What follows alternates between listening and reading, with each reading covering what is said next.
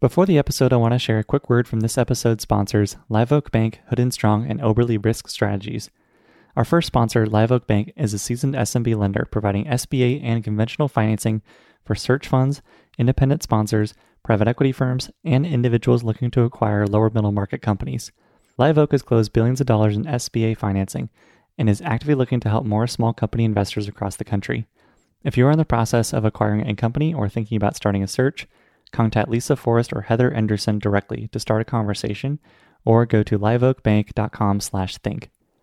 Our second, Hood Strong, is a CPA firm with a long history of working with search funds and private equity firms on diligence, assurance, tax services, and more. Hood Strong is highly skilled in working with search funds, providing quality of earnings and due diligence services during the search, along with assurance and tax services post acquisition. They offer a unique way to approach acquisition diligence and manage costs effectively.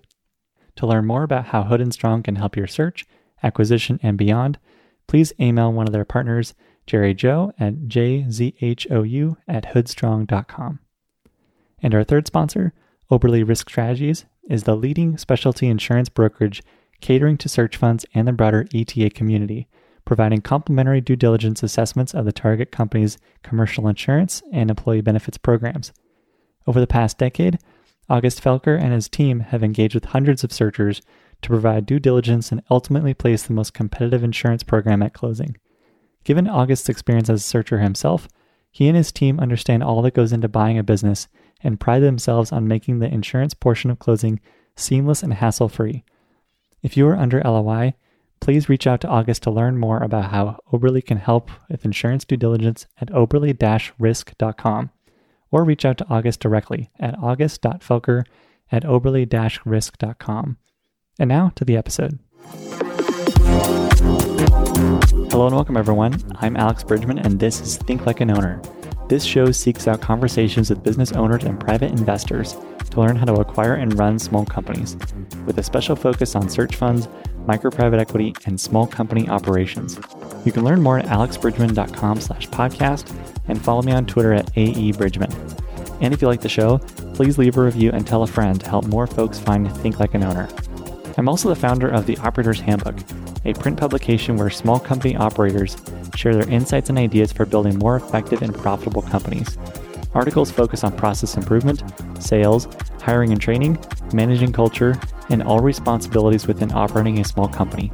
If you run a small business and are looking for new ways to grow and improve, subscribe today and join your peers in the endless pursuit of better at theoperatorshandbook.com. My guest in this episode is Peter Bell.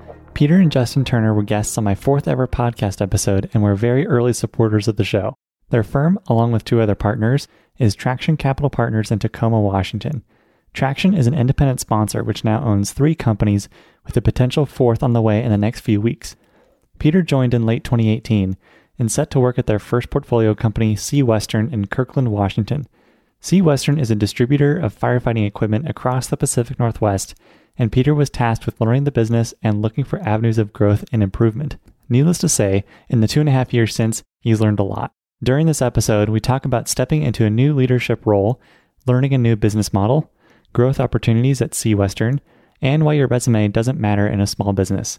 And for a thorough background on Traction, I highly recommend listening to episode 4, where Peter and Justin share Traction's mission and investment model.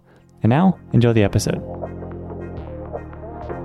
Peter, it's good to see you. It has been since March 2019 that we had you on the episode. You and Justin were the fourth episode of Think Like an Owner, and now you get to be the 75th plus episode on this podcast. So it's really fun to have you. And a ton of it has changed since we started the podcast and started talking. You took over some operations roles at SeaWestern and have been working with Traction for a while. And I would just love to hear all about that. But for those who don't know and who didn't hear that fourth episode, you give us a quick background on who you are, how you got to Traction, and a little bit about SeaWestern? First of all, thanks so much for having me back on the podcast. I feel like even at that time when we first recorded, I gained so much from going through that process and starting to get more involved in Twitter and seeing a lot of the connections that you started to build around that this small business micro private equity world. So I owe a lot, especially with connecting with folks on Twitter too. going through that first episode with you. So I really appreciate you having Justin and I on. And it's been really fun to watch the progress of the podcast, especially seeing it so in its early stages and see you kind of build a business out of it. So kudos to you. And it's been really fun to watch. So since the first episode, so that was March of 2019. So we were five months into acquiring our first business, which is a fire equipment distributor business based out of Kirkland, Washington. And at that time, it was serving around 500 or 600 fire departments up in Oregon, Washington, and a little bit in Idaho. And we came in kind of as operators. There was a brother and sister who owned the business. The brother stayed on to be kind of the head of sales president of the business. And then we replaced the sister, who was the back office kind of general manager up in the Kirkland kind of headquarters. Gosh, a ton has changed since then. It's been a ton of fun. We've grown the business, and I'm sure we'll get to kind of the nitty gritty of what we've taken it from that point up until now. But I think the biggest change has just been we've added two more companies to the portfolio, which around 2 million in EBITDA for both of them, one and a half to 2 million in EBITDA. And it's been a ton of fun working with all these people in this small business, micro private equity search fund world has been super, super rewarding and have just been really thankful to be a part of it. Can you talk a little bit about how Traction is organized and how these companies are acquired? We have three partners at Traction and then myself. So we have a what we'll call an operations operating partner, which is Dale, who I work with the most. We have Justin Turner, we were on the first podcast together who kind of runs the deal side of things and a little bit of the fundraising. And he even does a little bit of the operations work as well for our business down in Bend, Oregon.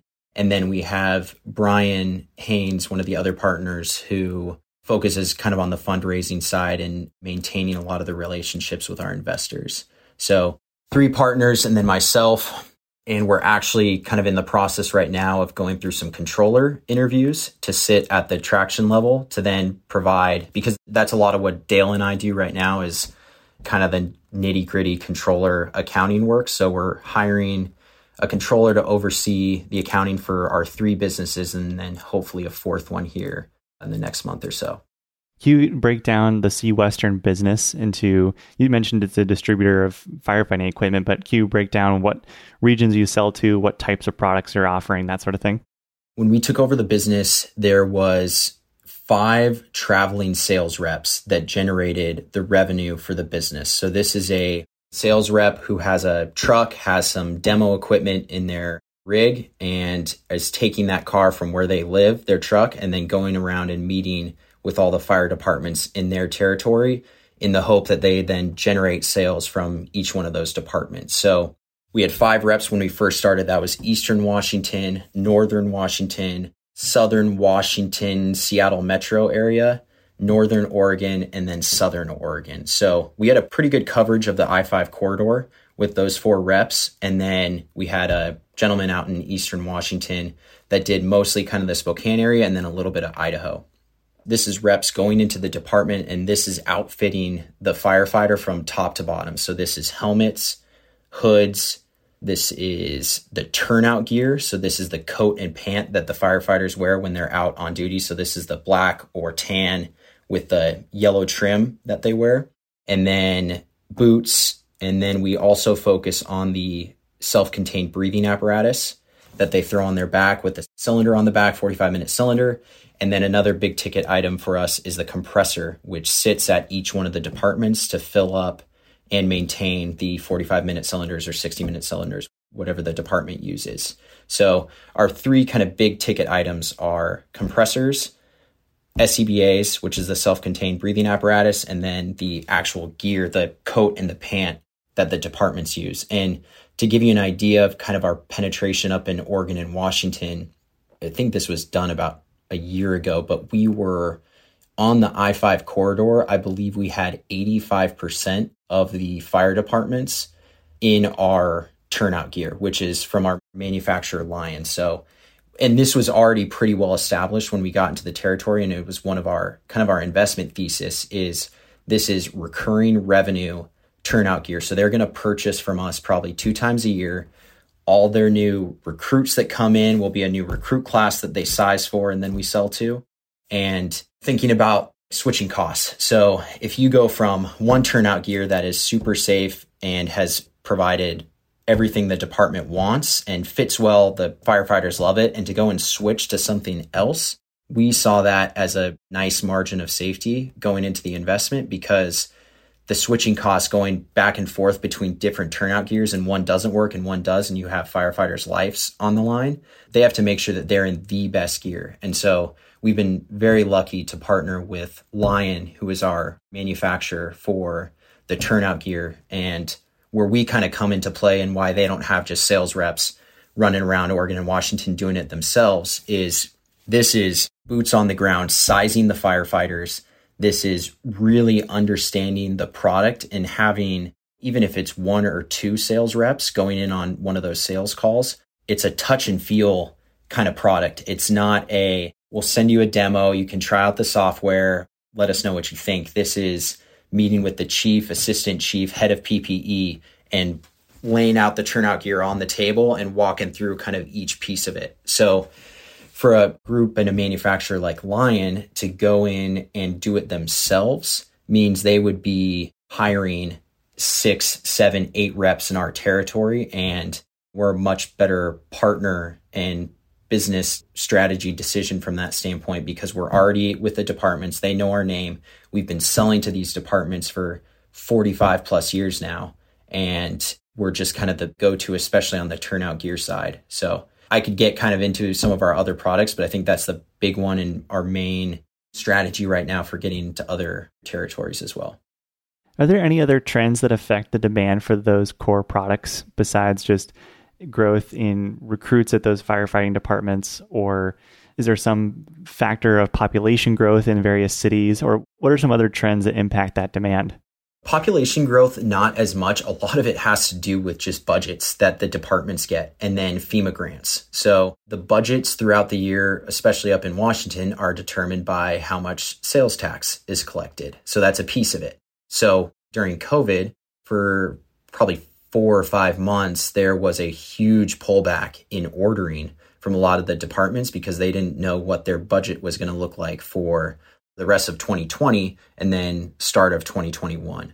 But with that being said, if you think about what the departments have to buy and have to supply their firefighters with, turnout gear and a lot of the products that we supply are top of the list. So versus like improvements to what they're currently using or enhancements, these are must haves if they're going to bring in a recruit class. And we've really benefited even with the pullback there because there was a significant pullback in ordering there for about four or five months that has since pretty well bounced back in this year.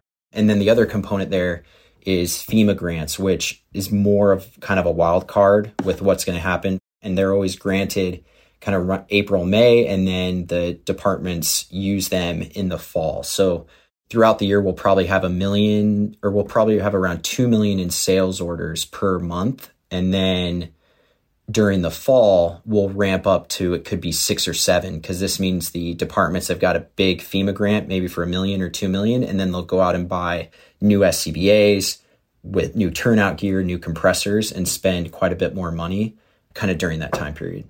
That's fantastic. Thanks for that breakdown. I'd be curious, did you have any experience prior to joining SeaWestern in distribution businesses or firefighting at all? no.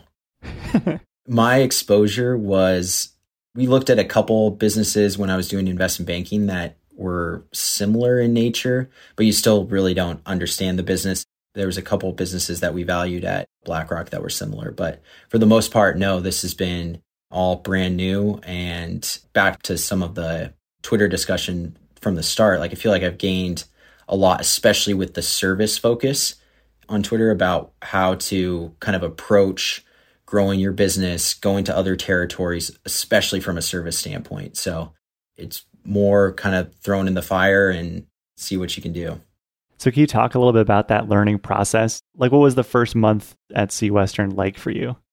Honestly, I didn't really know what to expect going into it. I joined basically the day after we closed the deal. So I think I had a week after the deal had closed, and then I went in with our operating partner, Dale, and this was in October. So my first project was working on pricing for all of our products going into 2019 and calculating margins, figuring out where we were going to be comfortable with pricing, and then working with the previous owner understanding exactly what she accomplished during the day, which we found out was almost like three jobs worth. She was incredible, high attention to detail, and you kind of have an idea how much work a person is doing, but you really don't know until you sit in a wood paneled room with them and see from start to finish all that they accomplished. So she was just a machine. And I tried to learn as much as I could from her in the beginning. But with an owner, what's tough making that transition is that they're used to being so busy. They're not used to spending three hours, four hours of their day explaining anything to other people in the business. They get stuff done. At least in this case, this was her mantra and she was really good at it. It was challenging because at times she would just be kind of going around the office getting stuff done without us kind of like following like should we follow you see what you're doing here or hey what did you accomplish like were you working on commissions were you working on chatting with vendors. It was hard to get a full grasp early on, but took about, I would say, four months, five months to really unpack everything, all the details behind what she was getting done during the day. So the first couple months actually weren't that stressful. Like we had a pretty good grasp on pricing and we weren't dealing with any major price increases from our manufacturers. It's not the scenario that if you were to buy a business right at this point that you would have to go and have those conversations with customers right away. Ours were pretty modest. It was maybe a 3 to 4% increase in prices in costs that we were dealing with. So we weren't going to surprise any customers going into the new year, which was favorable for us.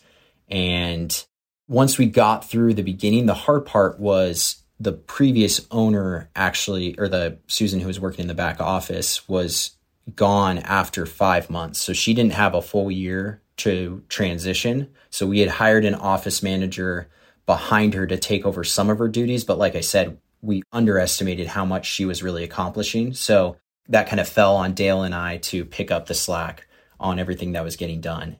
So that was the first five months. Then we went through some pretty serious employee issues, and I'll just keep it really vague and just say we fell behind like crazy on ordering and making sure we were invoicing the customers at the right time. And just, it was like first four or five months were okay and figuring it out and going well. And then the next, gosh, probably maybe four or five months after that were pretty stressful, realizing that we had some ordering issues and just not accomplishing what we needed to from a PO perspective, getting product to the customers and then invoicing at the right time.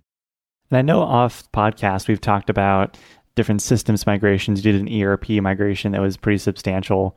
How did you start to recover from that four or five month period and start to rebuild the business in a sense, or at least rebuild certain processes within the company? How did you start doing that? The last day that Susan was in the office, the previous owner, we kind of joked around like she was the ERP system. She handled from start to finish every part of the process. So when she was gone and we realized this was, we had about five months in between then and when we were moving towards going to a new ERP system. Those five months in between, we realized really quickly that we were going to have to get something in a lot quicker to handle just purchase orders, sales orders, invoicing. And we decided on NetSuite around that time with the goal of launching it in about four months. And as we've chatted about, ERP migration is very challenging, especially in a small business that maybe doesn't have all of its data cleaned up. I think when we had talked about it, that was one of the main frustrations or things you kind of have to look out for if you're going through one of those migrations is making sure you have super, super clean data. That's the items that are in your system. We were moving from QuickBooks. So, items in your system, the cost. So, everything that goes along with that item, the description, price, cost, what kind of item it is. And then the other side of that was with our customers, making sure we had the right emails, up to date emails, addresses, cell phone numbers, you name it. And when we made the switch, that was the biggest issue we ran into is not all of the especially on the items migrated over correctly. So we had some non-inventory items that were treated like inventory items. We had custom products that were pre-configured and already had the wrong costs in them. And so those first it was about 3 or 4 months after we went live with NetSuite were really challenging because we should have done way more cleanup on the front end. The minute we decided that we were going to move to a new ERP system, we should have been in QuickBooks every day, making sure that all the items were prepped and ready. Not that we waited till the last second. We just didn't realize how much of an impact, if they were wrong, it would have in NetSuite. So NetSuite's really great, and other ERPs are similar, that it forces all of the issues. Versus QuickBooks, you can kind of swing around and do things how you want to without the system pushing back on you. And NetSuite just full stop will not let you go through with certain transactions unless your inventory is correct or pricing, whatever it might be. So we learned the hard way, no doubt. It was a challenging couple months. That was probably the hardest, most stressful part going through the transition and working in a smaller business. But once we got through it, now it's the reason we've been able to scale and grow to other territories. So definitely thankful for it. Yeah, that growing to other territories is a big piece we've also discussed at length. I'd be curious to hear how did you go about thinking through different which territories you'd expand to? Do you hire sales reps in the same way? Do you modify your hiring a little bit? What's your job descriptions look like? Products you sell? How do you go about expanding into new territories? I'm sure you've thought through all of these to and all for really months, good questions. I would love to hear about it. Yeah. Once we had gone live with NetSuite, it was killing two birds with one stone. We needed to replace the owner with a true ERP system because she was getting so much stuff done. And then also, if we're going to go and scale to other territories, we have to have a way to get through those sales orders and that revenue volume, invoicing volume versus how it was done in the past, which was reps would email in an order to a single info at seawestern.com. The person sitting at that desk would then put that order in QuickBooks. It was just very antiquated. So we knew that we had to have a system that we could hire new reps on without having them come to Kirkland for a month or two months to teach them everything and be able to launch them on a new system in a new territory. So it was about, I would say, six months after we launched NetSuite. So this was going into 2020. We started working with our major manufacturer, which was Lion, to talk about moving into more into Idaho, move into Colorado, and then move into Alaska. They have some distributors in those territories, but the market penetration for them was maybe more around 20, 30%, whereas we were 85% in Oregon and Washington. So we had proven through our model that we were the go to for turnout gear, and it's a really good intro into those departments. If you can sign up a turnout customer they're going to continue to buy from you every six months and then buy a lot of the ancillary products along with it. So if you're sitting in front of a department and you're selling them turnout gear sizing them that's a great opportunity to sell hoods gloves boots all the other products that we add to our catalog. So our strategy was if we can get into those new territories and start to add turnout customers, which are going to be recurring revenue moving forward, then we can start to add on some of the other products, which will then make up for our fixed costs. So hiring a sales rep in those territories comes with a certain, obviously a salary and then a commission that goes along with it. And if it's just turnout gear on its own, the payback period, because it's a long sales process, is quite significant because you think about a customer transitioning from an old set of gear into a new one is not a two week sales process. It's like a six month sales process. You have to go through a wear test. You have to go through a whole process with not only the Chiefs, but sometimes even the city to make sure that they're okay switching over to some new gear. So this was, so if we're going to start at beginning of 2020, we hired two reps in Colorado with a call it business development person over the top of them who knew most of the major fire departments in Colorado. So this was a person who'd worked in the fire industry for 30 years and did some training with them and it bounced around between some of the major metro departments and he was going to oversee because he already had those relationships. And then we had two reps who were going to come in and actually do the day to day work with the departments, get them sized, start to transition them over, hopefully, to our turnout gear. And then we hired one rep up in Alaska a little bit later, but our core focus was to start in Colorado because it's, I think, pretty similar from a fire department perspective to Washington, and it has more departments than Oregon. So if we're going to go after a new market, let's go after the big one first and start there. From a training perspective, we would hold training at our office in Tacoma, which is a great, it's a pretty cool office. You've been there when you did the first podcast. It's a great spot to have 20 or 30 people come and watch a presentation. So with those new reps, we spent about two weeks in training in Washington at the office. And then one thing that I was very involved in throughout that was putting together a full NetSuite product module so that they had like a blueprint, knew how to order everything, knew all of our items, and had a full process doc presentation that they could refer back to. At that time, it worked okay. We're we're still hiring reps like crazy, and we still have a lot of fine tuning to get through, no doubt. But with some of these products, a lot of it really is touch and feel, and so the couple weeks that they train with in Tacoma were great, and then the NetSuite training kind of worked okay. A lot of it was over the phone and then doing Zoom calls with them to train them up. And it's definitely something we're still working on as we're hiring new reps. So, when you hire a new rep, do you try to hire someone like you mentioned the business development person in Colorado having prior experience working with those fire departments? Do you hire for just network experience or do you prioritize just relationship development ability and sales and personality and that sort of thing? Of course, there's a balance, but I'm curious what that balance is. It's a really tricky balance because you have firefighters that know the product really well. They've used it, touched and feel it, wore it. They've been maybe even fires with the same product that they will eventually be selling.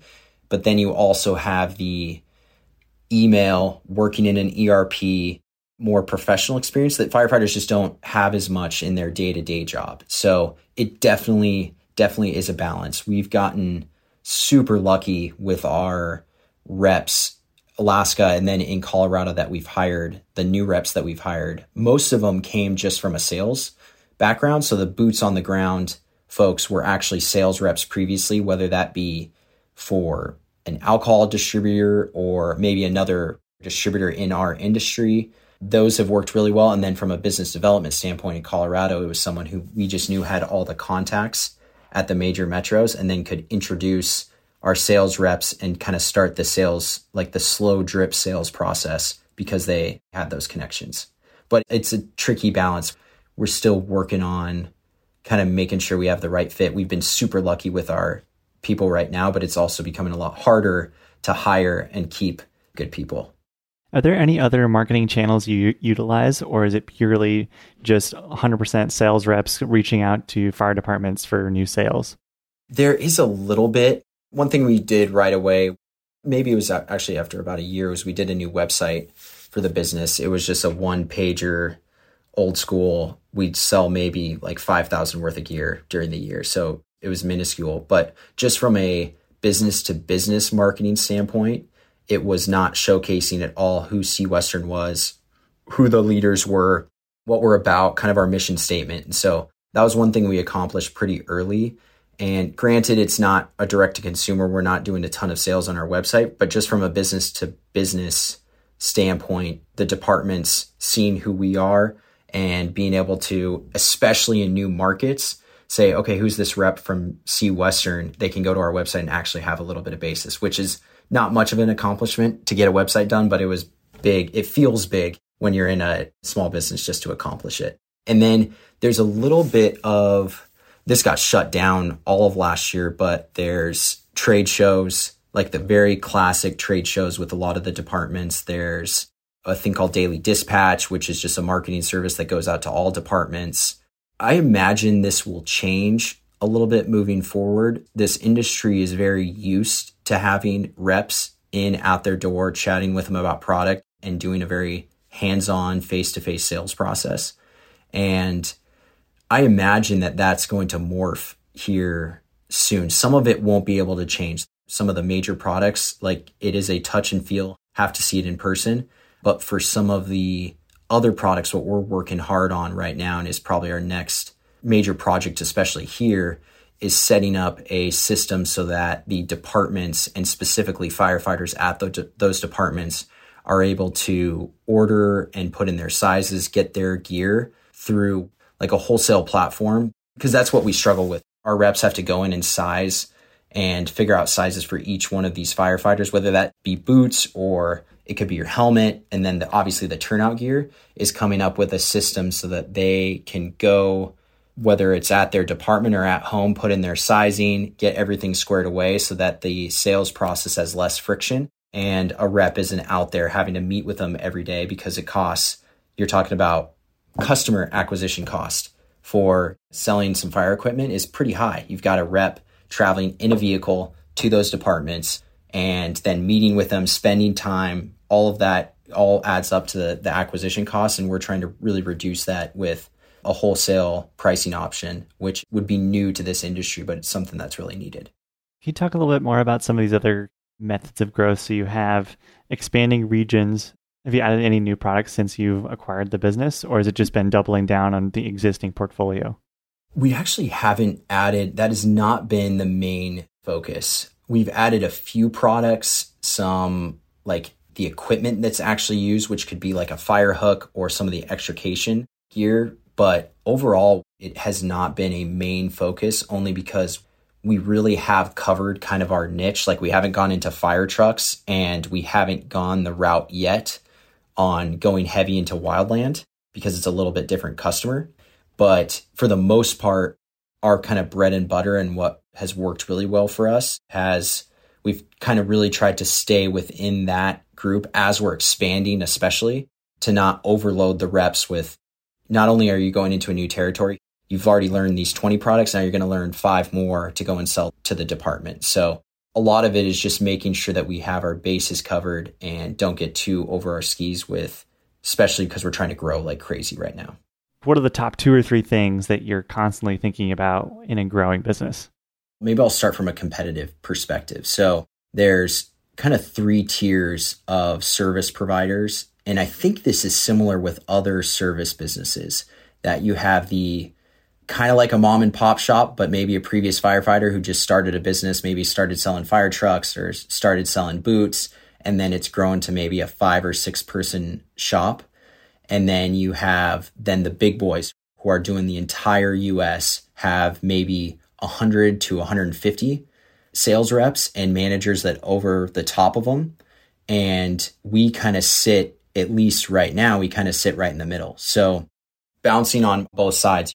On the smaller side, you have low professionalism. You have, from a quoting perspective and just the communication with the customers, and a lot of the products they offer. They just don't have a full suite and professional sales process in place. So often they won't have an ERP system. They might be doing their quotes in Word documents and sending it over or in Excel.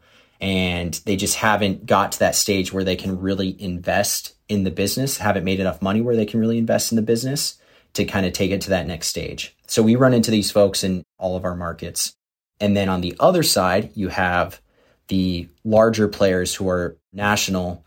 And while they have all of the professional, they have the ERPs, they have everything a department needs, they're maybe not as service oriented, touch and feel service oriented with the departments and are in there or able to be in there every day because often they'll cover a much wider territory and not put as much care on the customer. And on top of that, have a commission structure that doesn't lend itself to really being a service provider. And this is what we think based on how they've done their deals. But for some of our sales, a lot of what works for us is we'll, especially with the self contained breathing apparatus, is we sell this big chunk of gear to a department. They go through a training process. They spend probably two months getting used to their gear before they even think about going and taking it out out to a fire, especially if they're switching between manufacturers our group is really all about making sure after that training happens that we're there whether that's on a monthly or weekly basis with the departments training them up helping them out making sure they know what they're doing and truly being a consult and providing the best service we can, even if it's not they're not there getting extra sales. This is a sale that was already done and we're just there making sure that the department's taken care of.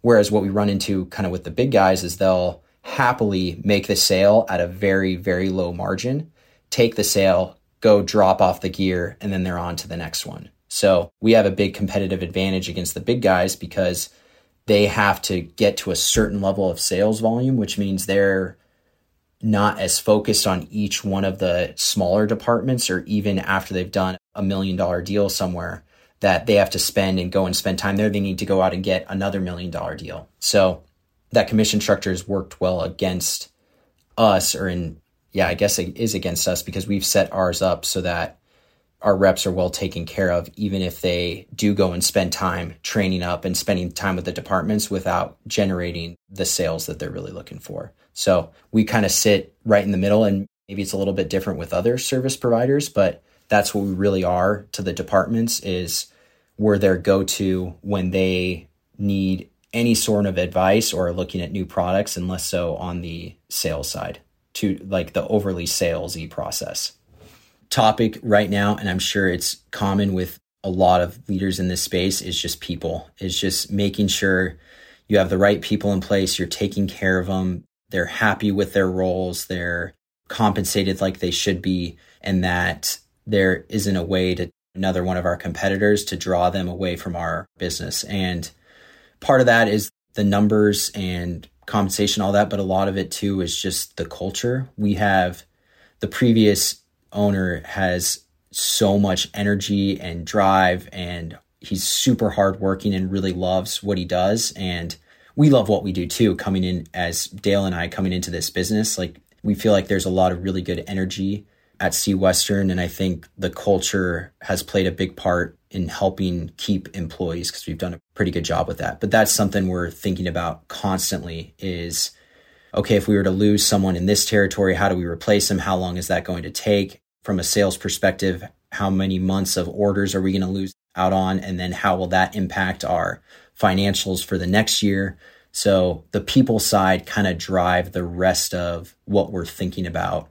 Product has been solid right now. I mean, we're definitely going through some price increases and have to manage that with customers, but it hasn't been super detrimental to the relationships with the departments. Like the departments understand, and we do our best never to take anything extra on it. It's just whatever we're getting from the manufacturer, we're going to take whatever we were taking before and make sure that the departments aren't getting overcharged or having to deal with the price increases. They understand that. One thing that we're contemplating right now is even additional territories. So we're in seven states or kind of six and a half. And we've talked about going into other states and other territories. It's hard because we're just now at the point where we're starting to really leverage the growth in the newer markets. So, from a sales perspective, we've gone from 15 to we did 24 this last year. So, in three years, 15 to 24, pretty solid sales growth. Nothing crazy, but solid. But with that, our margins, EBITDA margins, have taken a little bit of a hit. So, given that we've hired so many new folks, we've promoted a sales rep to a sales manager, we've got our CEO right in the middle of this growth in the mountain states. And so, it's kind of like, do we decide to stop at the growth now and start to tick up that EBITDA margin at the same sales? Or do we take the same hit, maybe go to some other states and delay that increase in EBITDA for another two years, but then really leverage it, flywheel it four or five years down the road. So that's something we're talking a, a lot about right now. I wouldn't say we don't have a set plan quite yet, but that's probably the biggest topic of growth and expansion and what we're going to do next. It seems like primarily a reinvestment decision. Do you have enough opportunities to reinvest that it's okay to take that EBITDA hit because you know it's being invested properly versus no, let's let EBITDA expand and we'll reinvest it elsewhere. So if you think of it as a reinvestment problem, is it a matter of if we see opportunity, we'll take it? Or are there other things outside of growth that you need to reinvest in and that's going to take more attention? When we first had the opportunity to grow into these new markets, we didn't even think twice about it. We didn't go through any sort of capital allocation. IRR, okay, let's look at the fixed costs and then determine if we want to go into these markets. It was, okay, we've made the investment in NetSuite now. We have a CEO and owner who's ready to really grow this thing. We have the right people in place at the office. We didn't even think twice about it. Now, at this point, given that we're almost three years into the deal, so we've paid off quite a bit of debt and we're in a really solid spot financially, is just like you said, do we take that cash, invest in some vehicles, invest in some new reps, go into this new market, assuming we can establish ourselves like we have in the mountain states? Or do we take that capital and then maybe roll it up into traction and do another deal with it? Or what our other reinvestment opportunities are? I think for this, how we're kind of thinking about it is the long term impact and what we've kind of modeled out given the assumptions of what we've done in Colorado and maybe in some of these other states, is that the IRR would be too high to pass up on. The challenge is it's if we feel like the industry still is kind of getting tugged around quite a bit right now with pricing and margins and some new players in some of our markets that there's no doubt some risk associated with that IRR that we're looking at. And it'd be very easy for us to stay in our current markets and start to just uptick that margin and not have to worry about it. But the other side of it, IRR aside, is the time that it takes. So we've got Dale and I operating right in the middle of this, the fire equipment business, but now we have two other businesses and then possibly a third other business here soon. And so if we think about our time spent on growing the business, spending the money, and then being how involved we'll have to be to accomplish it, we're definitely weighing that as well, kind of in junction with the growth that could take place if we go to those other markets. Our CEO is right in the middle of it as well, and he can absolutely handle going into those new markets. But we want to make sure that we're not leaving people on an island and that we're here for support because we've kind of been doing that since day one. It's probably also a function of just time horizon at SeaWestern. I remember previously we've chatted about not having any set time horizon for selling SeaWestern down the road, but I guess if that became more of an idea, then you probably want to beef up margins. But be curious, do you have any sense for time horizon with SeaWestern? That's what's really nice about making this decision is that we don't have any time pressure. I think ideally, just like we had gone into this investment and Traction's thesis is being able to hold these businesses for the long term. So we really don't have any pressure either way. There might be a little bit of a window where we can expand over the next couple years into those territories where we will absolutely have to make a decision, but we definitely don't have a fund pressure or any sort of specific time horizon, whether that's a specific EBITDA number or margins on the sales that we're generating it's really nice to have that flexibility with our investors and the way we've structured these deals so that we don't have to go and say, okay, we can't go and expand because we're going to sell in two years and we need to get our EBITDA now up to 12 or 13% margin where it's at maybe 10 or 9 right now. So it's very, very nice. And it's how the Traction Partners, we structure these deals so that we don't have that pressure. Yeah, that's a phenomenal place to be. Could you use any debt financing to have that growth and then keep some of the cash flow and use elsewhere? How does that math work for you?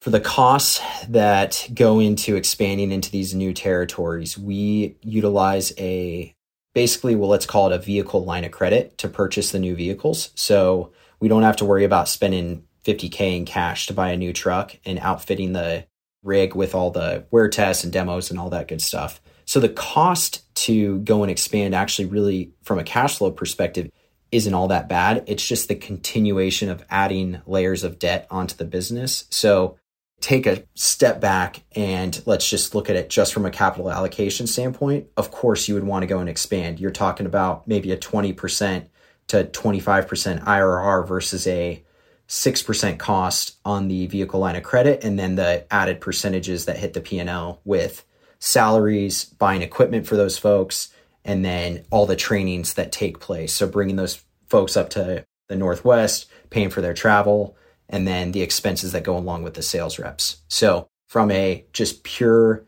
IRR play, okay, yeah, of course, we're going to go and do it. But like I said before, we're thinking about it also within the context of the time that it takes to get into those new markets, the time that Dale and I would spend in the business helping grow it. I think if we had one more person at the traction level operationally, we could probably get it done. It'd be an easier decision, and we're kind of in the process of working on that. But for right now, it's a balancing act kind of between those two of okay, we've got time, we've got this IRR opportunity, we don't have any pressure pushing us either way, and we're kind of just taking it slow and making sure that in these new markets we're well established enough and we know that we can go and grow and have some success before we go into maybe some of the other territories.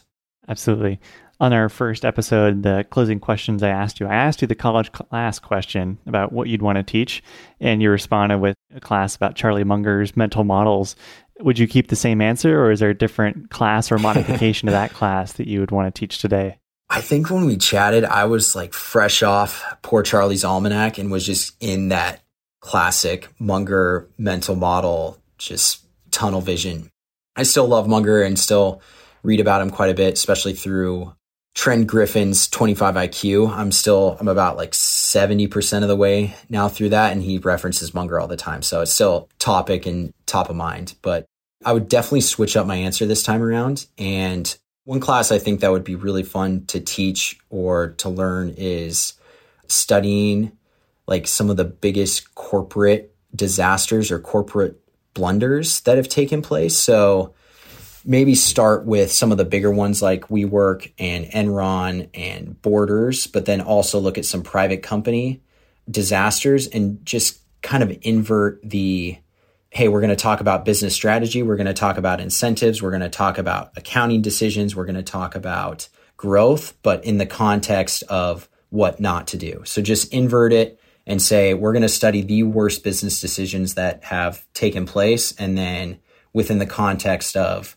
whether the students or whatever know it or not, in the context of, okay, now you know what not to do. Here's probably closer what you should do. I like it. Is there any private company that you'd be excited to add to the class? Ooh, definitely some private companies. I would say like a very classic bankruptcy with a private equity, sell to private equity, sell to private equity, full leverage, end up in bankruptcy. That would be more kind of on the financial, what not to do from a financial engineering standpoint. But there's probably some business engineering, or I mean, some business strategy incentives at play in there as well. I think the incentives piece would probably be the most interesting because often for specific to private equity and selling a business to another private equity firm and keep continuing to lever it up. Often the main reason that those go downhill is that they're the incentives not only at the private equity groups, but at the management level to make sure a deal gets done. And they go this, okay, your goal is to go and sell it. You're going to get X bonus, willing to do it, even if it means putting the business at more risk. So I imagine that class would be mostly around incentives with key stakeholders. That sounds fascinating. I hope you could turn it into some sort of blog at least before you retire and become a professor at Puget Sound or what have you.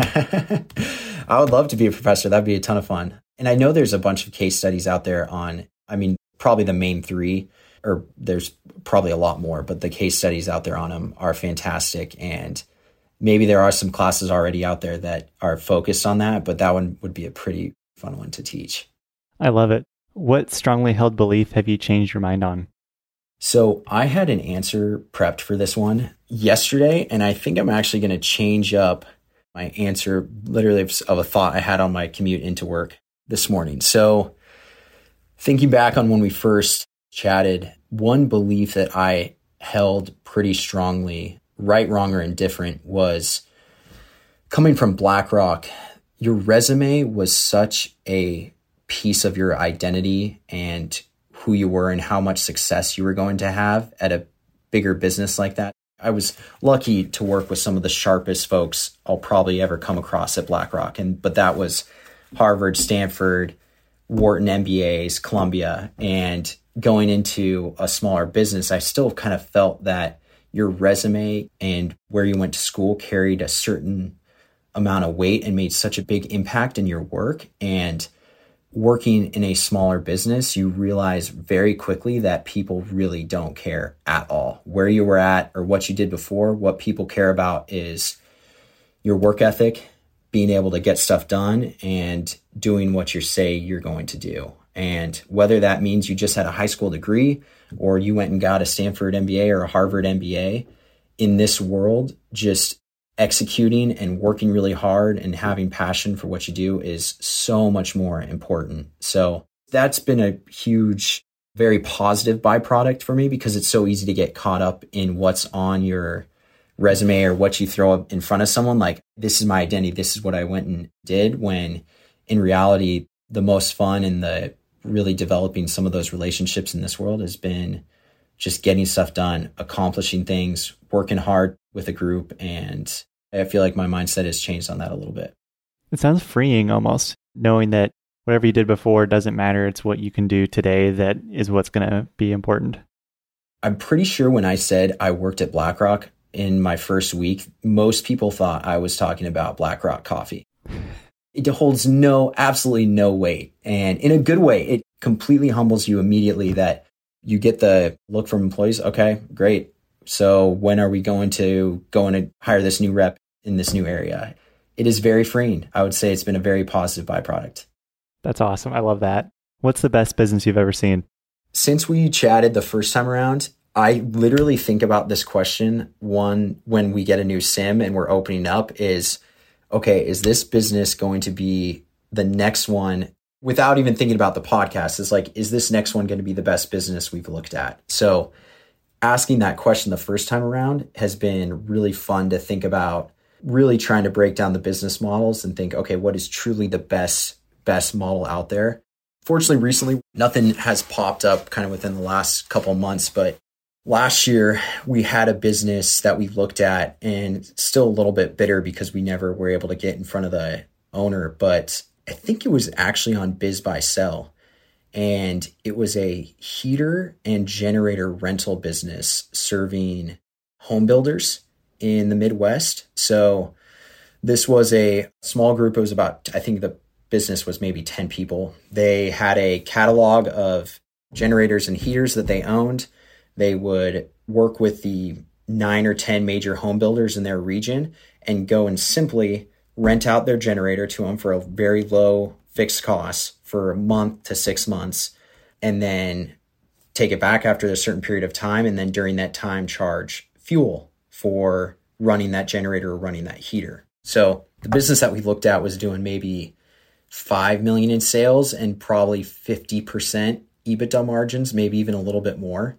And how they structured this pricing and who knows if it, I mean we didn't go through a QofE or they didn't have a QofE done so maybe these numbers were just made up but from on the surface it was a fantastic business but how they really made their margin is they would go as a low fixed cost compared to their competitors and then they would tack on fuel charges during the 1 month 2 month 6 month process those fuel charges they were marking up 300% and making about 75% gross margin. So this in combination with the rental side of the business, which is rental is a great business as is, they were making even an extra layer on top of that, given the fuel nature of the duration of these builds. And yeah, it was a great business. It's really funny since looking at that one, we've kind of tried to target and focus on other rental businesses up here in this area. And all of the CEOs, owners on LinkedIn are all connected with like all of the searchers up in the Seattle area. So it's clearly top of the funnel as far as thesis goes for a searcher for some of these other buyers because it's a good model. Clearly, no kidding. That sounds awesome. Thank you so much, Peter, for coming on the podcast again. I've loved getting to know you. You were one of the literally one of the first people to reach out after I started the podcast. I think I had maybe one or two episodes before you reached out on Twitter. And so you've literally seen it since the beginning and it's been so much fun to watch traction and SeaWestern and see what you do next. So thank you for sharing your time once again after all these years. Absolutely, man. I really appreciate it. It's an honor to come back on the podcast and it's been really fun to track and see your progress since then. It feels like it was yesterday, but it also feels like it was a long time ago, especially with what you've built. So it's been really fun following along and can't wait to listen to some more great guests. Perfect. Thank you so much, Peter. Thanks, Alex. Appreciate it. Thank you for listening. I hope you enjoyed today's episode. If you enjoyed the show, please consider leaving us a review and telling a friend to help more folks find Think Like an Owner. I also want to thank our show's sponsors, Oak Bank, Hood and Strong, and Oberle for their support. For full episode transcripts and more information, please visit our website at alexbridgeman.com slash podcast. And if you want to learn more about the Operator's Handbook, please visit us at theoperatorshandbook.com and join your peers in the endless pursuit of better.